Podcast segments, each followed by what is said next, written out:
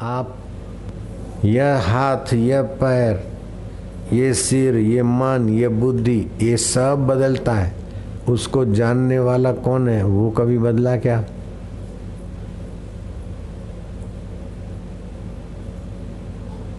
यह और वह दिखेगा तो मैं से ही।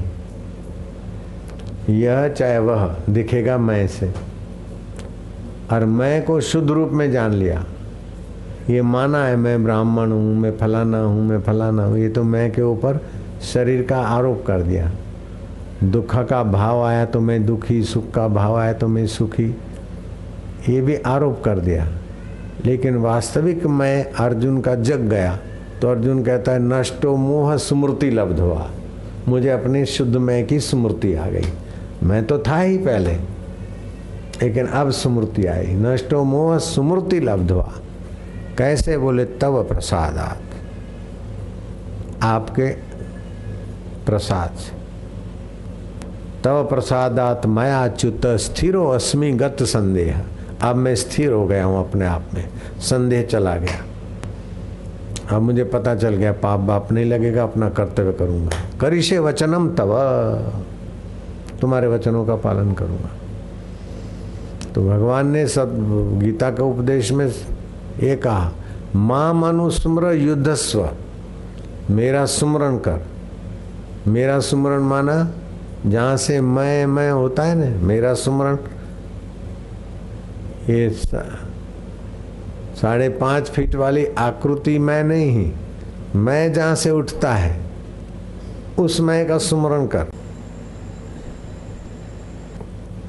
और युद्ध कर। तो तेरे कर्मों में भी निखार आएगा और युद्ध का कर्म बंधन भी नहीं लगेगा। ध्यान देना गिने गिनाए लोग होते ना तो बहुत पक्के, मज़बूत लोग होते हैं गिनाए गिनाए बहुत ऊँची बात समझ सकते हो।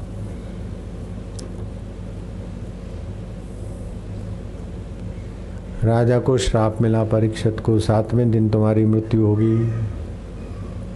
राजपाट दिल्ली का छोड़कर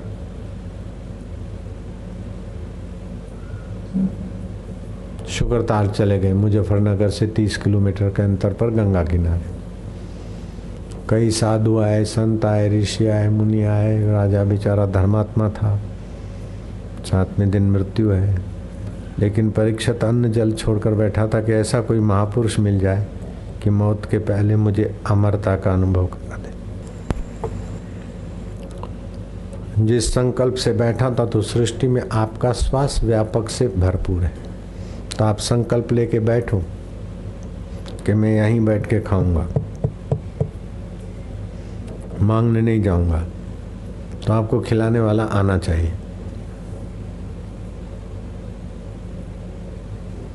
जितना बलवान संकल्प, उतना जल्दी, लेकिन होगा।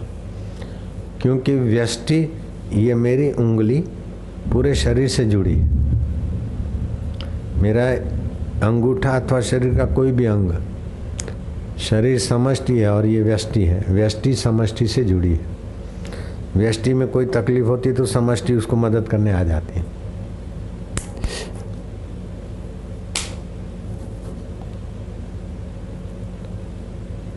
तो ऐसे ही आपने आपका श्वास व्यष्टि श्वास है, लेकिन समष्टि से जुड़ा हुआ है। और आप सात्विक भाव से बैठे हैं तो आपका संकल्प वहाँ पूरा होना चाहिए।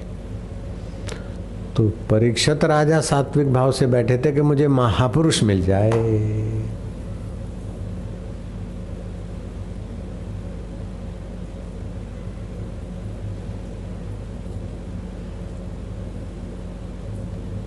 तो सुखदेव जी को स्पूर्ण हुआ कि इधर को मैं जाऊँ, समाधि छोड़कर। चलते गए तो लोगों ने, ए बाबा, ए लंगोटिया, ए फलाना पत्थर कंकड़ मारे। मन में शोभ नहीं हुआ। जब परीक्षित वहाँ पहुँचे, लोगों ने उनकी समता देखी तो ऋषि, मुनि, साधु, संत और राजा परीक्षित उठ के खड़े हो गए। सोने का सिंहासन बना था, कोई महापुरुष मिलेगा तो बैठाएँगे। स्वर्ण के सिंहासन पर राजा परीक्षित ने सुखदेव जी को बिठाया और कठौती में उनके चरण धोए। पैर पहुँचे तिलक किया, फूलमाला पहराई, आरती की। इसको बोलते अर्घ्यपाद से पूजन किया। आज्ञा हो, निवेदन करो। राजन पूछो, मनुष्य को अपने जीवन काल में क्या करना चाहिए? और मृत्यु निकट हो तो क्या करना चाहिए?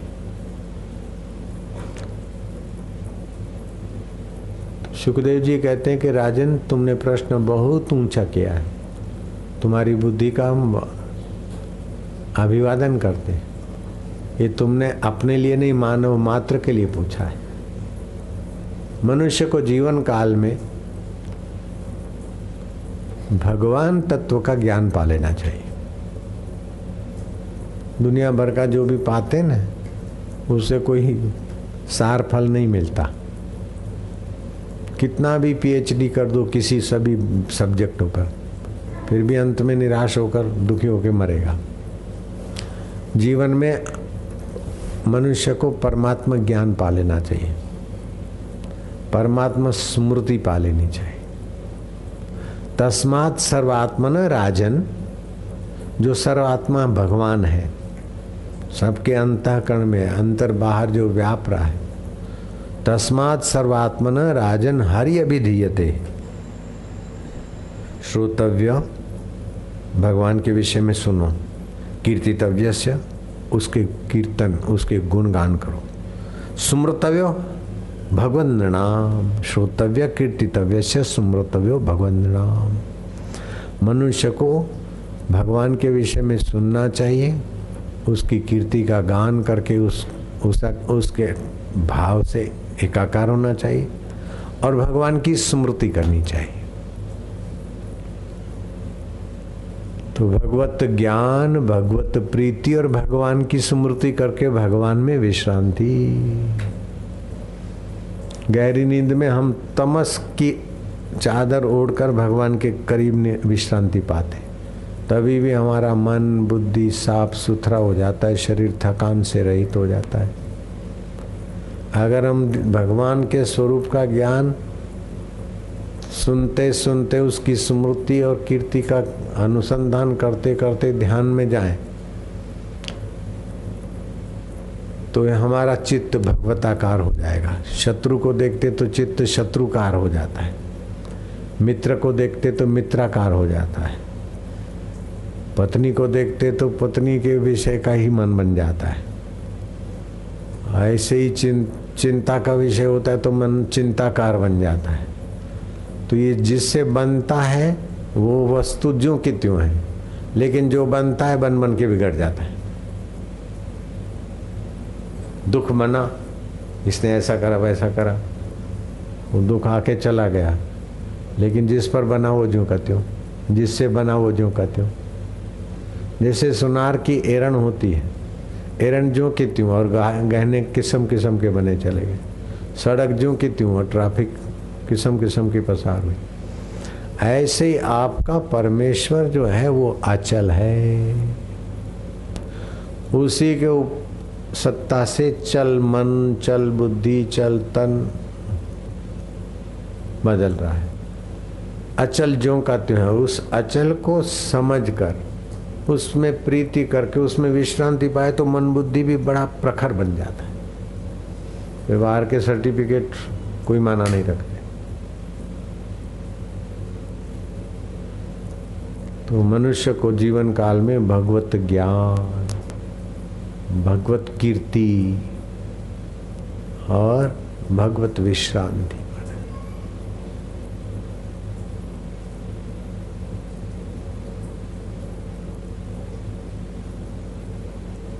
कितने भी मंदिरों में जाओ, मस्जिदों में जाओ, कहीं जाओ, लेकिन घूम फिर कर अपने शुद्ध मय में आना पड़ेगा।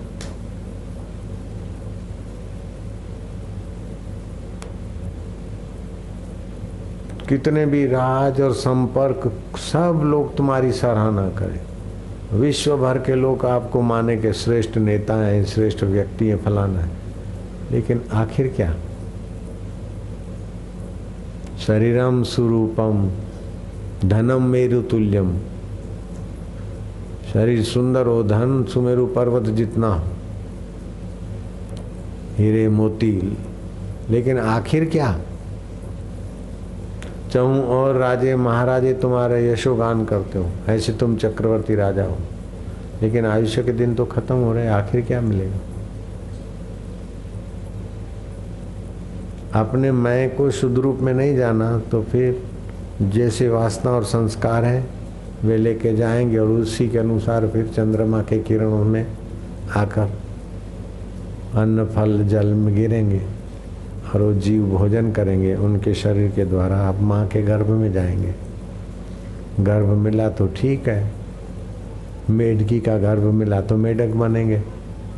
कुतिया का गर्भ मिला तो कुत्ती बने, कुत्ते बनेंगे। घोड़ा, भैंस का जो भी मिला गर्भवास कर्म के अनुसार, वासना के अनुसार। पैदा हुए, कूदे, फांदे, फिर मरे। फिर पैदा हुए, मकान बनाया, घर बनाया, ये क्या, डिग्री लिया अपना फ़ोटो लगा दिया। लेकिन वो फ़ोटो देखता है कि मैं हूँ। शमशान में वो मैं रहेगा ही नहीं। कब्रस्तान में जाएगा तो भी ऐसा नहीं रहेगा। पच्चीस साल पहले का तुम्हारा फ़ोटो और अभी के फ़ोटो में परिवर्तन है। तो वास्तव में आप तो वही के वही है। ये परिवर्तन वाले को यह को मैं नहीं मानू। यह को मैं मान लिया, फिर कितने भी तीर्थ कर लो। थोड़ा बहुत पुण्य होगा, लेकिन सत्संग नहीं हुआ। वह को और यह को मैं नहीं माना जाता। है मैं से यह और वह दिखता है। और उस मैं को असली रूप में समझो। तो फिर भगवान आपसे अलग नहीं, आप भगवान से अलग नहीं। अपने मैं को शुद्ध रूप में जानो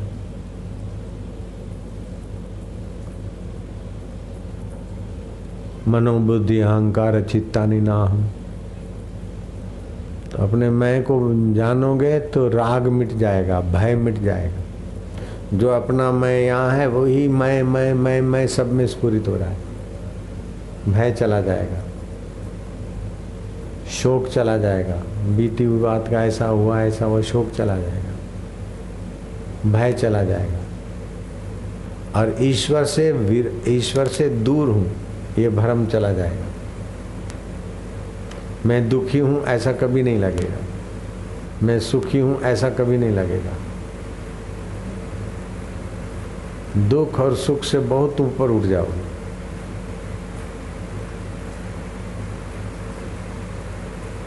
इसको बोलते समत्व योग अपने शुद्ध मय को जाना, आपके अंतकरण में समता का योग हो जाएगा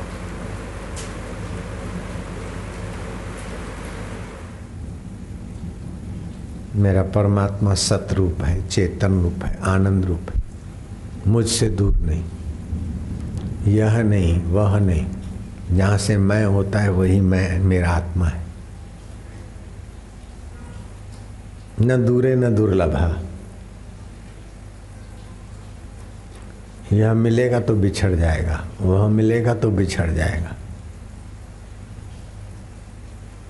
बिछड़ जाएगा तो पहले थे, वैसे के वैसे हो गए।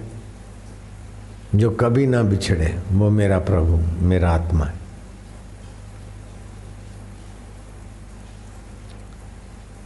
यह वह बिछड़ जाएगा। मैं मैं बिछड़ेगा मेरे से कभी। मैं स्वर्ग में हूँ, मैं नरक में हूँ, मैं पापी हूँ, मैं पुण्य, मैं तो हूँ। उस मैं को ठीक रूप से जान ले, हो गया साक्षात्कार। ब्राह्मी स्थिति प्राप्त कर कार्य रहे नाशेष।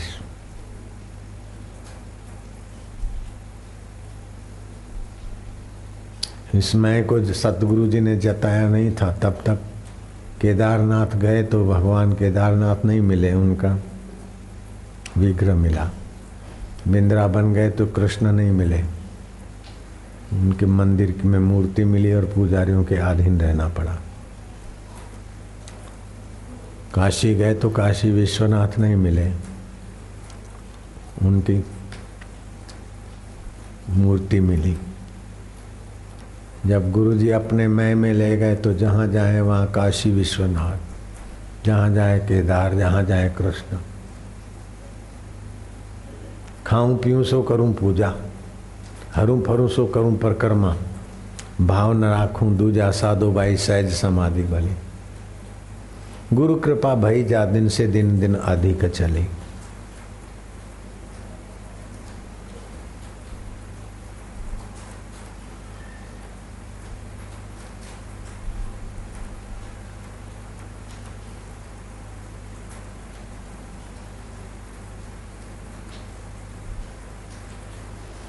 ये कर करा के फिर ऐसे बैठे रहे, कुछ ना करें। न ध्यान करें, न कुछ न करें। मैं स्वरूप ईश्वर में, आत्मा में विश्रांति होने लगती। साधन तो एक से एक है। ईश्वर को पाने की तड़फ वाले बंदे मिल जाए, काम कर रहे हूँ। और मुझे जितना करना पड़ा, उसका हजारमा हिस्सा भी आपको नहीं करना पड़ रहा है। ऐसा सस्ता माल बना रहे हैं। आपको कहाँ हिमालय की पथरीली मिट्टी से बर्तन मांजने कहाँ सात साल तक? अरे छः महीना, आठ महीना लग गए। कहाँ के कहाँ पहुँच जाओ? मैं घर में था। ईश्वर प्राप्ति के लिए तड़प थी इधर उधर तो एक संत थे।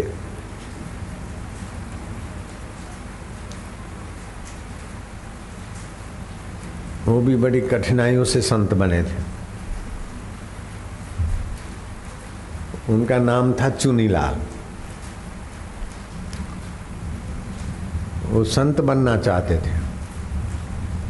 माँ बाप बोले, बेटा, शादी कर ले, फिर जो भक्ति करना है तो कर।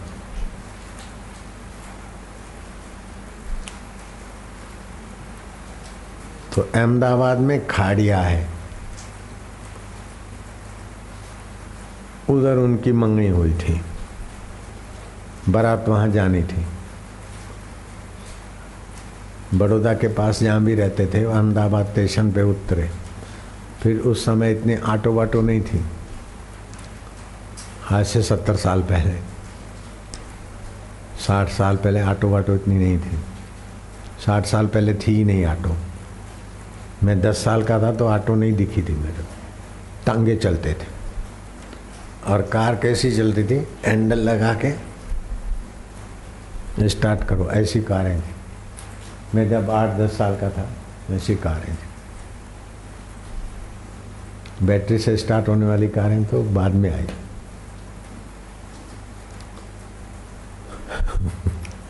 तो चुनीलाल युवक को दुल्हा बनाकर उसकी माँ और उसके बाप और दो तीन व्यक्ति रेलवे स्टेशन से उतरे। तांगे में बैठना था दुल्हा को और तीन व्यक्तियों को। तांगे वाले ने पैसे ज़्यादा कहे।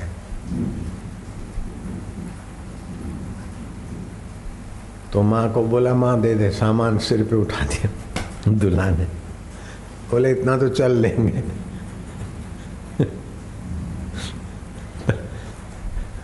थोड़ा सिर पे सामान रखा, हाथ में अटैची उठाई और दुल्हा जा रहा है शादी करने को। ऐसा कभी सुनाए का था एक सवा किलोमीटर स्टेशन से खाड़िया होगा। बोले, इतने काय को देंगे? पसीने के पैसे हैं। दुल्हा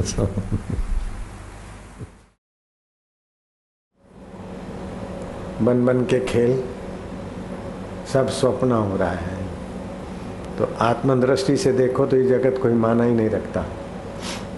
और व्यवहार दृष्टि से देखो तो बड़ा विचित्र है। तोबा करा देवे। जगत को सच्चा मानो तो तोबा करा देवे। और अपने को देखने वाले को सत्य मानो और इसको बदलने वाला मानो तो मौज करा देता है। अगर सत्य को, मैं को मैं रूप में, सत्य को सत्य रूप में जानते हो तो ये जगत कुछ भी नहीं है। जैसे बचपन में चवन्नी के चॉकलेट हमको प्रभावित कर देते थे। दो अन्नी की चीज़ कोई छीन लेता तो हम दुखी हो जाते थे। लेकिन अब देखो तो कुछ नहीं, चवन्नी दो अन्नी अट्ठन्नी रुपया, दो रुपया, कुछ भी नहीं। लेकिन उस समय कितना महत्वपूर्ण लगता था। अब उसको जानने वाला है, लेकिन वो परिस्थितियाँ का कोई महत्व नहीं। बचपन की कोई भी परिस्थिति का कोई महत्व नहीं। ऐसे आज की परिस्थिति कुछ समय के बाद उसका कोई महत्व नहीं। लेकिन जिसका महत्व है, वो हमसे कभी बिछड़ता नहीं। वो हमसे कभी दूर होता नहीं। न दूरा, न दुर्लभा, न दूर है, न दुर्लभा है। सो साहेब सद सदा हजूरे, अंधा जानत ताको दूरे। उस साहेब को पाने के लिए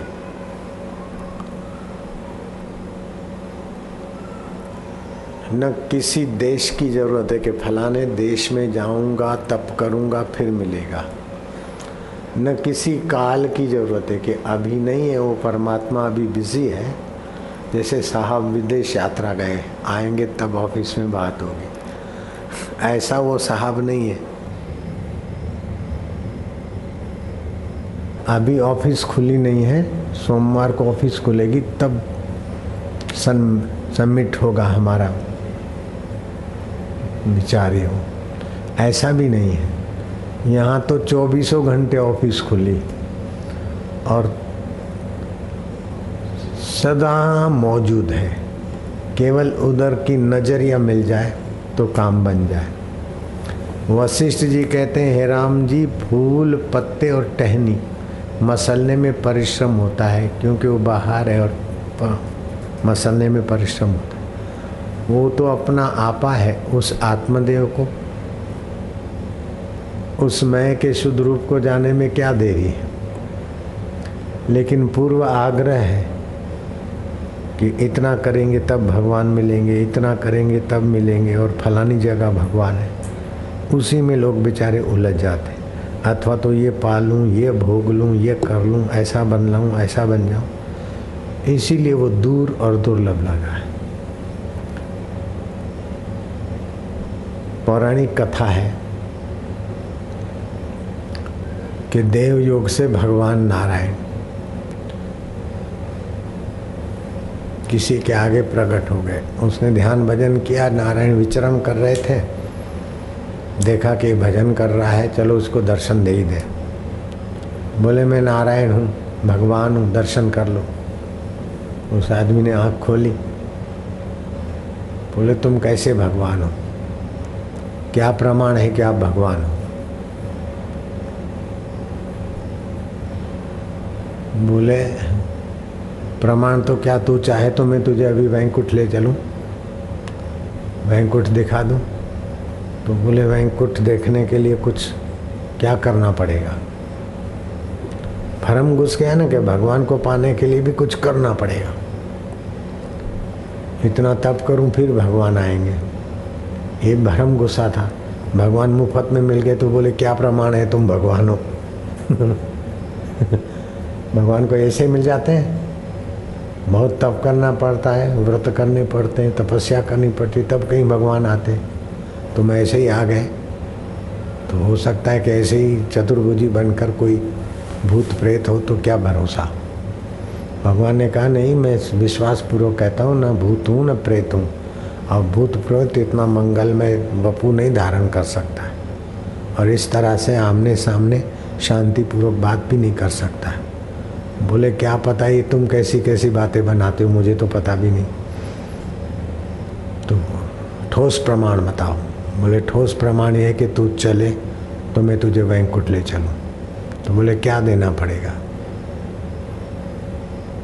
भगवान ने देखा कि ये कुछ लिए दिए बिना इसको कुछ भगवान स्वाभाविक मिलते हैं, ये पता ही नहीं है, ये समझता कुछ लेना देना पड़ेगा। जैसे बाजारी चीज़ के लिए कुछ देना पड़ता है, ऐसे भगवान के लिए भी कुछ देना पड़ेगा। तो भगवान ने कहा, तुम्हारे पास क्या है? बोले, यहाँ तो मैं बस साधना करा सिर पे टोपी थी। भगवान ने कहा टोपी दे दो बस। बोले, कुछ तुम ठग मालूम होते हो। वो टोपी लेके चले जाओ और वहीं कुट वहीं कुट करके कहीं फेंक दो मेरे को। ये हम नहीं आते। तो भगवान ने कहा, चलो, आज के बाद हम भी ऐसे तैसे नहीं मिलेंगे। खूब रगड़ो मंदिरों में जाओ, खूब ये करो, खूब वो करो, फिर भटक भटक के संतों के पास जाओ, फिर नियम करो, ये करो। फिर कोई संत की कृपा हो जाए, तब बताएगा कि भगवान यही है। तब मैं तुम्हें मिलूँगा।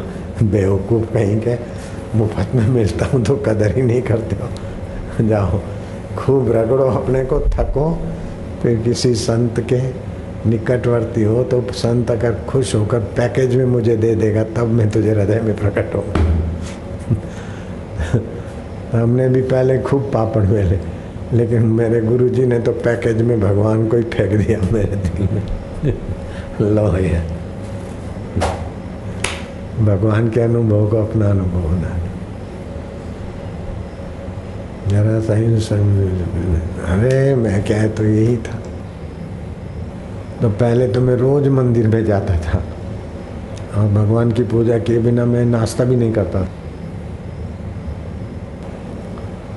अब अब नाश्ता करूँ, भोजन करूँ, सब पूजा ही पूजा है। कभी मंदिर में जाने को, मंदिर नहीं जाना ये भी नहीं, और मंदिर जाना ये तो होता भी नहीं। मन मन का उसकी माला है, तन उसका एक शिवाला है। जब देखो भोला भाला है। निरंजन वन में साधु अकेला खेलता है। जहाँ इंद्रियाँ नहीं पहुँचती, उस निरंजन आत्मा में संत अकेले खेलते बखड़ माथे गौ भी आई। नीचे के केंद्रों में जो वृत्ति विचार हाय हाय के थे, वो चले गए। ऊपर की वृत्ति पर। बखड़ माथे गऊ भी आई, उसका दूध भी लोता है। माखन माखन साधु खाए, छाछ जगत को पिलाता है। भगवत रस का माखन तो साधु खाता है, लेकिन मक्खन वाली छाछ आए गए को वचनों के द्वारा पिला देता माखन माखन साधु खाए, छाछ जगत को पिलाता है। तन की कुंडी मन का सोटा शरीर का तो एक, शरीर को तो एक साधन समझते तन की कुंडी, मन का सोटा हरदम बगल में रखता है। मैं शरीर हूँ, ऐसा नहीं मानते। यह शरीर है, यह मन है। जो यह है, वो मैं नहीं होता और जो मैं है, वो यह नहीं होता। यह शरीर है, यह मन है, यह बुद्धि है। वह मित्र है, वह शत्रु है, वह सुख है, वह दुख है। तो यह और वह मैं नहीं बनता। मैं, यह, वह में नहीं होता। मैं कभी अपने आप को यह वह नहीं कह सकता। यह शरीर है, यह मन है, यह बुद्धि है, वह दुख है, वह सुख है, वह अपना, वह पराया हो सकता है। लेकिन मैं अपना हूँ, मैं पराया हूँ, मैं यह हूँ, मैं वह हूँ, ऐसा नहीं हो सकता। मैं तो मैं ही हूँ। बात समझने वाले समझते होंगे। मैं के आधार पर यह और वह होता है। और मैं कितना दूर है, कितना दुर्लभ है, और कितने समय के बाद मिलेगा मेरे को मेरा मैं? मैं तो हुई हूँ, कितने समय का सवाल ही नहीं। लेकिन मैं अहम रूप में अपने को मानता हूँ तो इसीलिए मैं एक जॉब करता हूँ, मैं फलाना हूँ, मैं फलाना हूँ। और मैंने अब गुरु कृपा से अपने अहम का पर्दा चीर दिया तो मैं हम है अपने आप, हर परिस्थिति के बाप। जैसे चादर उड़ा हुआ आदमी चादर हटाने में कितने, कितना दूर जाएगा तब चादर हटेगी। चादर हटाने में कितना समय चाहिए? मैंने ये कर दिया, पर्दा लगा दिया। अब मुझे कहाँ जाना पड़ेगा पर्दा हटवाने के लिए? कितना समय लगेगा? और किसको बुलाऊँगा? न कहीं जाना है। न समय लगेगा? न बुलाना पड़ेगा। खाली छोड़ दे। अपनी जो पकड़ है ना, छोड़ दो। ऐसा साक्षात्कार है।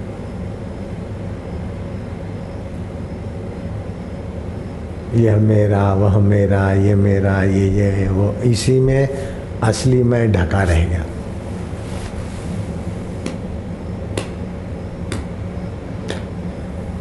नारायण नारायण नारायण नारायण नारायण।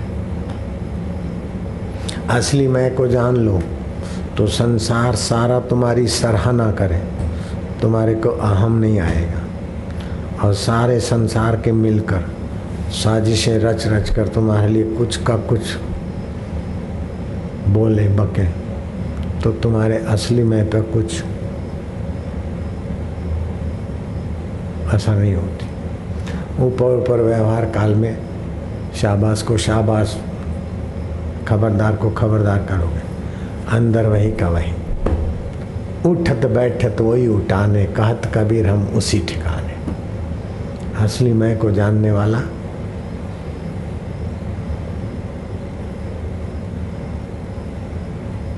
महापुरुष कहा जाता है ब्रह्म ज्ञानी कहा जाता है। वशिष्ठ जी ब्रह्म ज्ञानी और भगवान राम उनके चेले। ब्रह्मज्ञानी तो ब्रह्मज्ञानी होता है।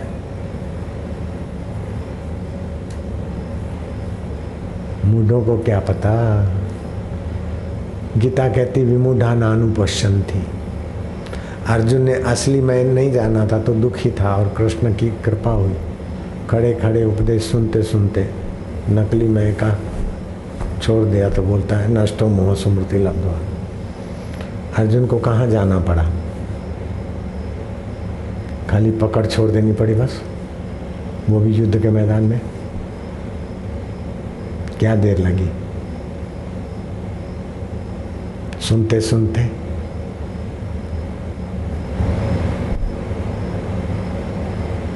या तो सुनते सुनते छोड़ दे, या तो खोदते खोदते अपने को खो दे। ऐसा ईश्वर प्राप्ति है। लेकिन ये मिल जाए, जरा ऐसा कर लूँ, जरा वो सेट कर लूँ, जरा यह संभाल लूँ, जरा वह संभाल लूँ, उसी में मैं ढका रह गया अहम के पर्दे में। इस मैं अहम का पर्दा हटाते ही मैं शुद्ध रूप में प्रकट हूँ।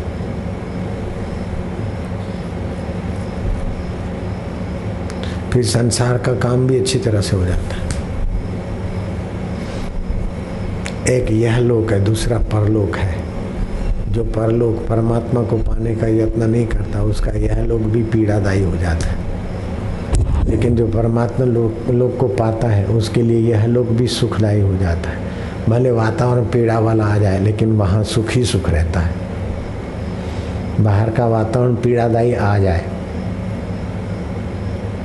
फिर भी उस महापुरुष के अंतकरण में चैतन्य का सुख, शांति बरकरार रहती। राम जी, हाय सीते सीते आँसू बहा रहे। भैया लक्ष्मण, आँसू बहा रहे।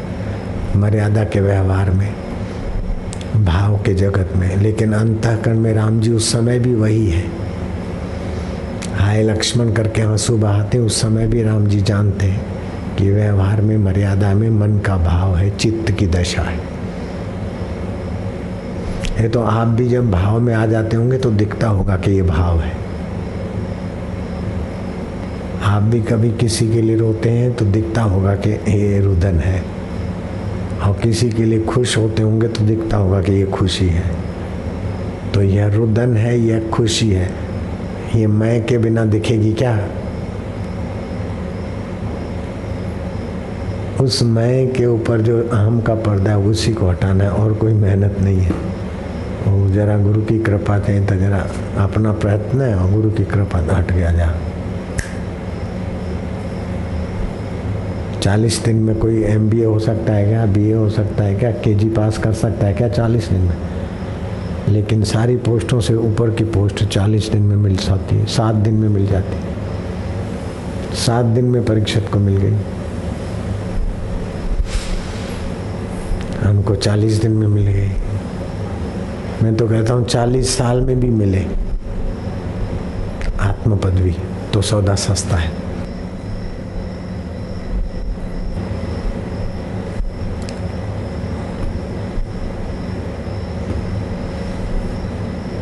तो जब जगत को जगत की नज़र से देखते तो बड़ा भारी विकट लगता है। जाल, दुखों का घर, परेशानी है परेशान। और जगदीश्वर जब बेपर्दा हो जाता है मैं तो लगता है कि जगत कुछ भी नहीं है। ये आके चला गया, ये आके चला गया, ये अफवाह आके चली गई। ऐसी, इस प्रकार की नहीं, दूसरे प्रकार की कई बार पहले भी आई आंधियाँ।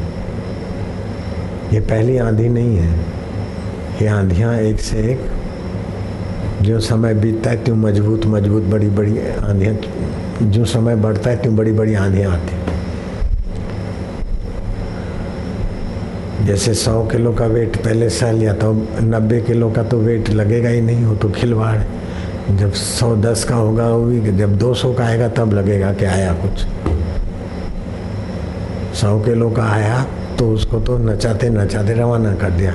अब नब्बे का आया तो उसको तो मानेंगे नहीं कि कोई वज़न है। एक सौ दस का आएगा तो भी चला जाएगा। जब दो सौ का होके आता है तो ज़रा उसको नचाना पड़ता है, फिर वो भी चला जाता है। अब फिर आएगा तो 200 तक का तो कैपेसिटी हो गई। एक पहलवान था, वो अपने कंधे पर, वो भैंसे के नीचे खड़ा हो जाता और फिर भैंसे को कंधे पे लेके दंड बैठक करता, थल्ले पे। लोग हैरान होते कि ऐसा पहलवान कहीं नहीं देखा। भैंसा तो समझते ना, भैंस का दूध होता है ना, उसका बच्चा हुआ।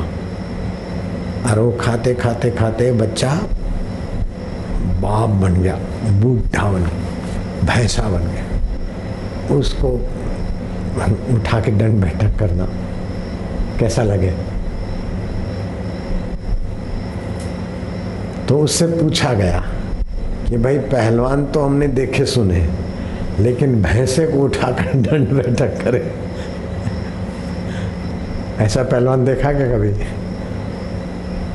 तो बोले, हमारी भैंस ने दिया था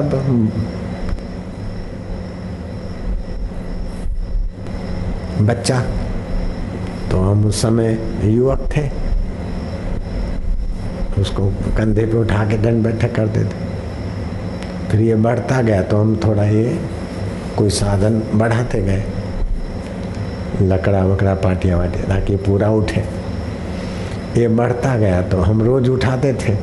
तो ये रोज बढ़ता जाता था, हम रोज उठाते जाते थे तो उठाने की कैपेसिटी भी बढ़ती गई। दूसरे पहलवानों के लिए बड़ा कठिन लगता है, लेकिन मैं तो रोज अभ्यास करता हूँ ना, मेरे लिए कुछ भी नहीं। इसीलिए आप लोग दूसरे पहलवान हैं तो आपके लिए आंधी तूफ़ान बड़ा वज़न लगता है। मेरा अभ्यास किया हुआ है? तो ये कई भैंसे। भाई दे धराधा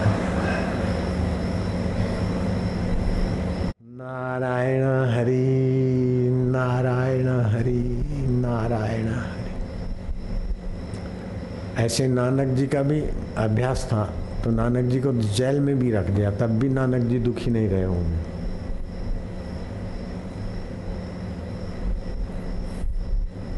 और नानक जी अभी भी हृदय में है। तो परमात्मा ज्ञान इतना ऊँचा होता है कि कभी पातकी और कलजुगी लोग अत्याचार और अन्याय करे, और अत्याचार और अन्याय और उनकी हल्की मानसिकता से।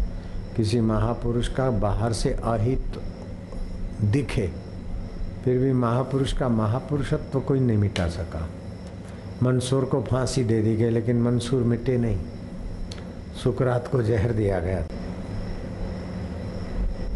सुकरात मिटे नहीं। कबीर को न जाने कितनी बार वैश्याओं के द्वारा, दूसरे लाछनों के द्वारा भैंसे उठवाए गए।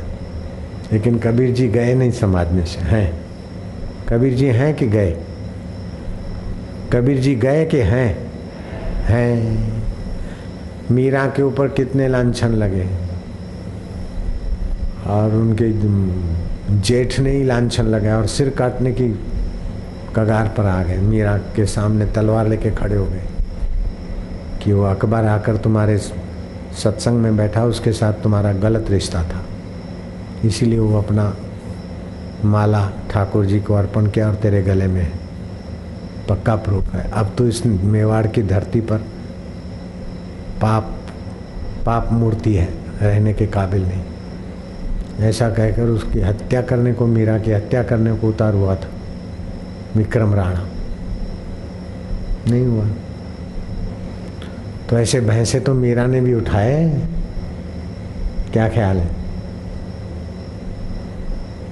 बुद्ध, कबीर, नानक, और जीसस को तो ठोक दिए गए खीले। और बेचारे जीसस क्रॉस पे ही आखिरी श्वास लिए। आखिरी दम थोड़े क्रॉस पर ही ये संसार जब सत बुद्धि से लोग देखते तो उनको राग, द्वेष, ये, मेरा, तेरा करके दबोच के, नीचों के उठा के फेंक देता है। जैसे बत्ती के आगे बैठ ट्रैफ़िक की बत्ती के आगे खेत खली के पतंगिया सच समझ के मज़ा लेने जाते वही मज़ा उनको ले डूबता है।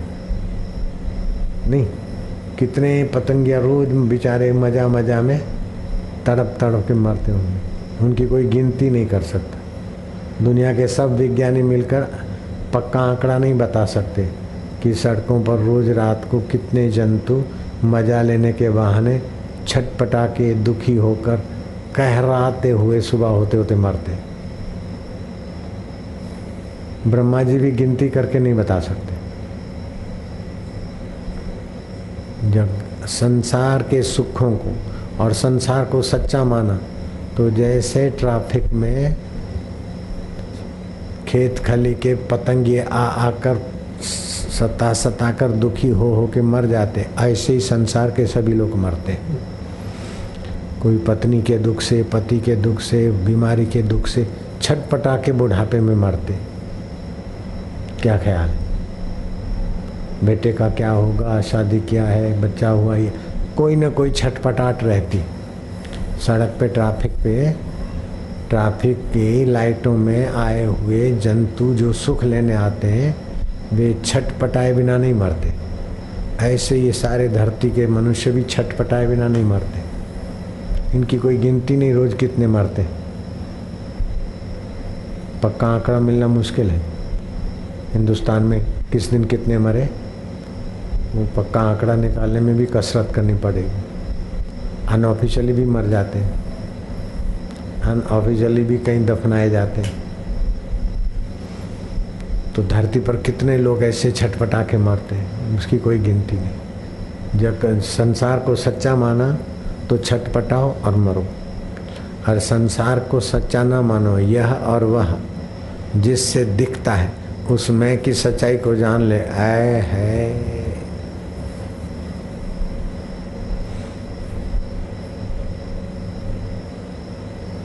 हम हैं अपने आप हर परिस्थिति के बाप चाहे है सीता है सीता करके राम जी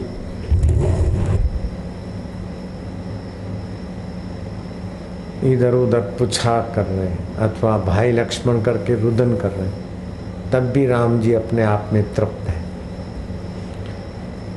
राज करे, रमणी रमे, के ओढ़े मृग छाल, जो करे सो सहज में सो साहेब का लाल। कभी राज करे, कभी जगत का व्यवहार करे, कभी मृगशाला उठ के पड़े, सहज में महापुरुष। उनके लिए जगत कुछ भी माना नहीं रखता।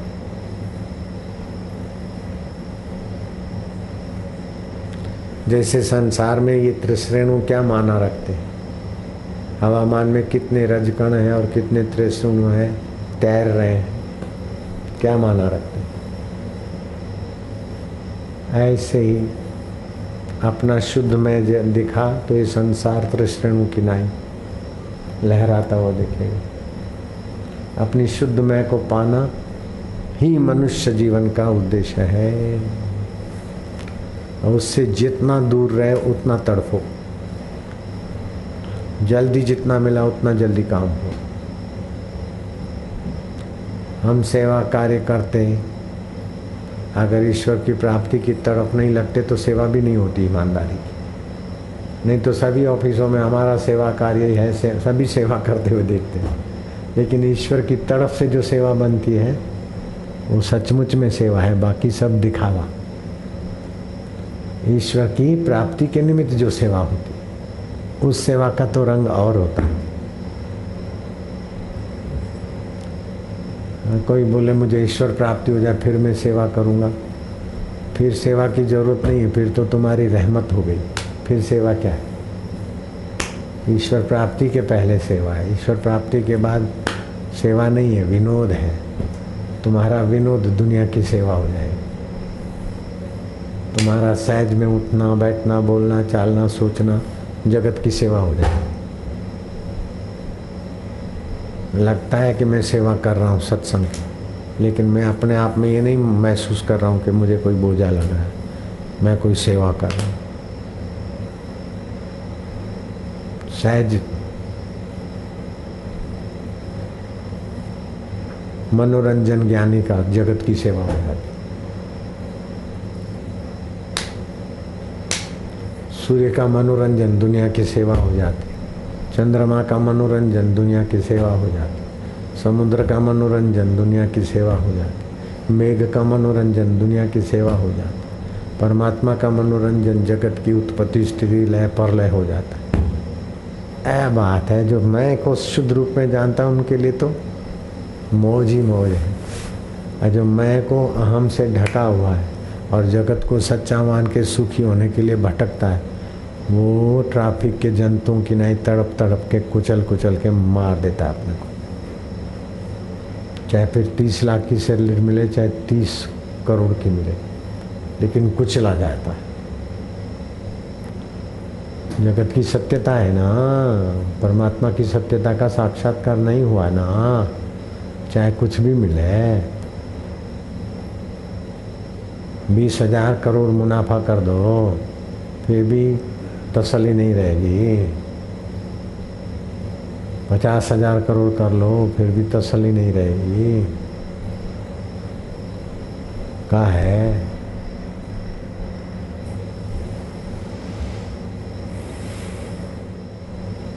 उस परमात्मा में आ जाओ तो बड़ी बड़ी आंधी, तूफ़ान, बड़े बड़े भैंसे भी। वो पहलवान के लिए विनोद होता था, लोगों के लिए बड़ा आश्चर्य होता था। बड़ा भैंसा लेके दंड बैठक करे थाले पे। भैंसे को लगा के धीरे धीरे धीरे ऊपर चढ़ जाए। ऐसा बना है उसने।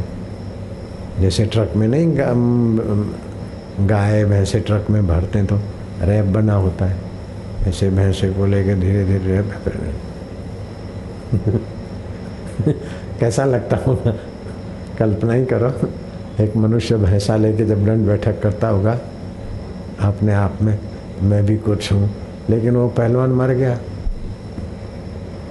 और अपनी असली मैं को नहीं जाना। कसरत कर करके जो हार्ड मास की मैं बनी थी और मैं बड़ा पहलवान। मारा गया। मैं हरिद्वार में रहता हूँ तो शाम को घूमने निकलता हूँ सुबह। तो एक लड़का है, बीस एक साल का। उसी आश्रम के नज़दीक कहीं रहता है। शाम को वो भी घूमता है। अच्छा कदावर साढ़े छः फीट छः फीट का हाइट मोटा था। कसरत करता है। हम्म। बाबा जी प्रणाम, जय प्रणाम। धीरे धीरे बातचीत करते, मैं क्या अब तुम्हारा उद्देश्य क्या है? उसने बोला, मैं अपना जीवन तब सफल मानूँगा कि ये गंगा किनारे जो कोई सबसे बड़ा पेड़ है, उखाड़ के जिस दिन मैं बाहर ले जाऊँगा तब समझूँगा मेरा जीवन सफल।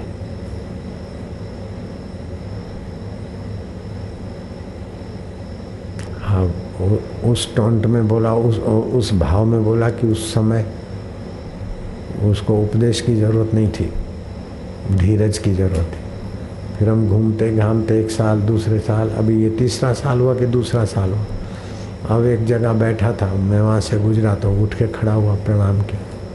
फिर बातचीत करते करते मैं क्या, कैसा तुम्हारा उद्देश्य? तो बोले, बाबा, माफ़ करना है ये मेरी गलती थी। ये भी एक अहम है अपने आप में। जो कुछ कराता है, वो कराता।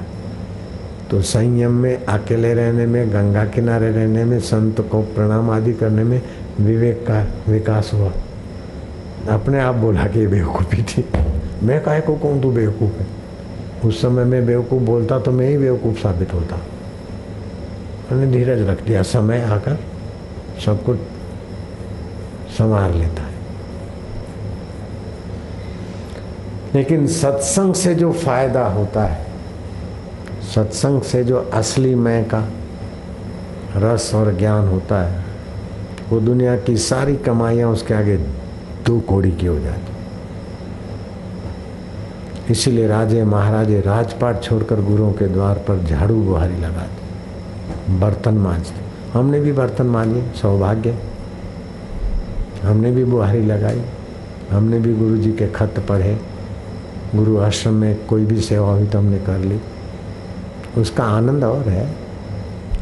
गुरुद्वार पर सेवक होकर रहना भी सौभाग्य की बात है कि बजाय सम्राट होकर रहना। सम्राट तो अहम सजाएगा और भोग भोगेगा, और सेवक अहम मिटाएगा और योग करेगा। बोलो, सेवक बड़ा के सम्राट बड़ा सम्राट तो अहम सजाएगा और भोग भोगेगा, पुण्य और स्वास्थ्य बिगाड़ेगा, और सेवक अहम मिटाएगा और सेवा करेगा। तो किसका भविष्य उज्जवल होगा? अहम बढ़ाएगा और भोग भोगे। उस समय तो बड़ा और सुखी दिखेगा। और दूसरा अहम मिटा रहा है और सेवा कर रहा है। उस समय बेचारा सादा सुदा दिखेगा, ये बेचारे साधक, बेचारे। तो हम, अभी तो हमारे छोरे तो मौज में रहते हैं। हम तो बेचारे होके रहते थे। हमारे छोरे जो आश्रम में ना, वो तो ठाठ से रहते हैं। हमको ऐसे कपड़े पहनने का तो ऐसी सुविधाएँ नहीं थी। नैनीताल की कुटिया पे, जैसे हमारे आश्रम में। लाइट मकान, या तो छोटे से उसमें रहते पानी भर के ले आते सब्ज़ियाँ खरीद के ले आते हाथ से उठा के दो दो किलोमीटर नैनीताल के बाज़ार से। जहाँ लाली और लिपस्टिक वालियों का दर्शन होता था। ऐसे बाजारों से खरीदी करके और कुटिया में साधना करना, सेवा करना तो उस समय तो हम बिल्कुल दया के पात्र लगते थे, ये बेचारा। नई नई शादी किया, क्या पता इसको क्या हो गया है। घर जाता भी नहीं। जैसे लोग पागल को समझाए, ऐसा मेरे को समझाने को आते थे। मानो वो सारे सियाने थे, मैं ही अकेला पागल था।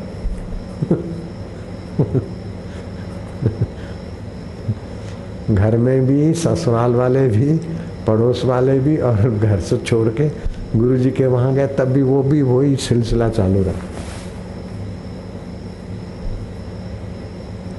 तुम्हारे अकेले इधर रहने से इतने परिवार वाले दुखी होते हैं घर में भी रह गए तो भजन हो सकता नहीं, हम भी तो देखो आते जाते हैं।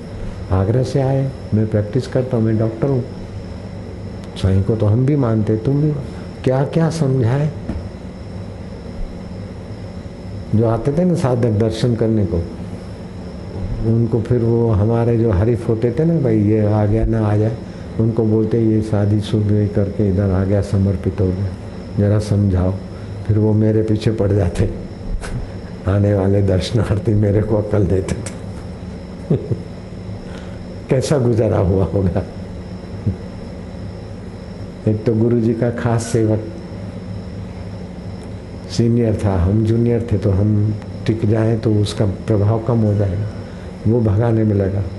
और फिर जो आश्रम में आते थे, सब पुराने का ही आदर करेंगे और गुरु जी के क्लोज वही था, हम तो बहुत दूर थे। तो जो भी आते थे, उसी ग्रुप में होते थे। हम अकेले ही। और सारा ग्रुप का ग्रुप मेरे को अक्ल देता, टोंट मारता, विचित्र विचित्र सेवा पकड़ा देता, ताकि भागे। एक बार तो ऐसा किया कि न जाने क्या बंसी बजाई गुरु जी के पास और बाहर आया कि साई ने आ गया क्या, जल्दी जाओ, अहमदाबाद पहुंचो। मैं कह अरे, साई ने आज्ञा कर दिया। वो मेरा बोरी बिस्तर बंधवा के मेरे सिर पर रख दिया और मैं वो फिर उतरने को मजबूर कर दिया। मैं पहाड़ी से उतरा और बस बस का अड्डा कहाँ? नीचे सड़क पे बस रोके बस रोके तो बस तो क्या रोके? बारिश आए। ऐसे करते करते काठगुराम पहुँचा और हनुमान के मंदिर की उसमें रात गुजारा क्या दूसरे दिन गाड़ी में। ए तो खेल कई बार हुए। तो इस प्रकार के तो भैंसे उठा उठा के आए। आंधियाँ, तूफ़ान तो तब से चले। कंधे मज़बूत हो ऐसी। मेरे गुरुजी ने जो परमात्मा प्राप्ति के लिए सहा, उसका सौमा हिस्सा भी मैंने नहीं सहा।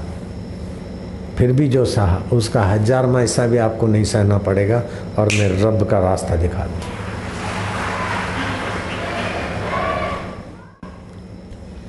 किसी भी प्रकार की बातें बार बार सुनने से आदमी उसी स्वभाव का बन जाता है। सत्संग की बातें सुनने से सत्संगी स्वभाव बन जाएगा। बनियागिरी की बातें सुनते व्यापारी बन जाएगा। डॉक्टर की बातें सुनने और रटने से वो ही हो जाएगा।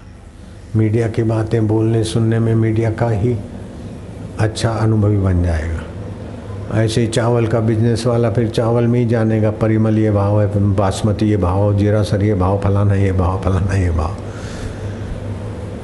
तो सत्य की बातें जो सुनता है, विचारता है वो असत, जड़, दुख रूप संसार के बहाने वाली चीज़ों में सतबुद्धि नहीं करता। संसार की चीज़ें कभी इधर, कभी उधर, मन भी कभी इधर, कभी उधर, बुद्धि भी कभी इधर, कभी उधर। लेकिन जो सत्संगी है, और वशिष्ठ जी कहते हैं, राम जी, तुम मेरे वचनों के अधिकारी हो। जो मूर्ख है ना, डामाडोल हो जाते हैं। वो संत वचन के पात्र नहीं होते हैं तो सत्संग का अमृत ढोल देते हैं। जो पात्र होते हैं, उनको पाकर वशिष्ठ जी प्रसन्न होते हैं कि तुम मेरे वचनों के अधिकारी हो।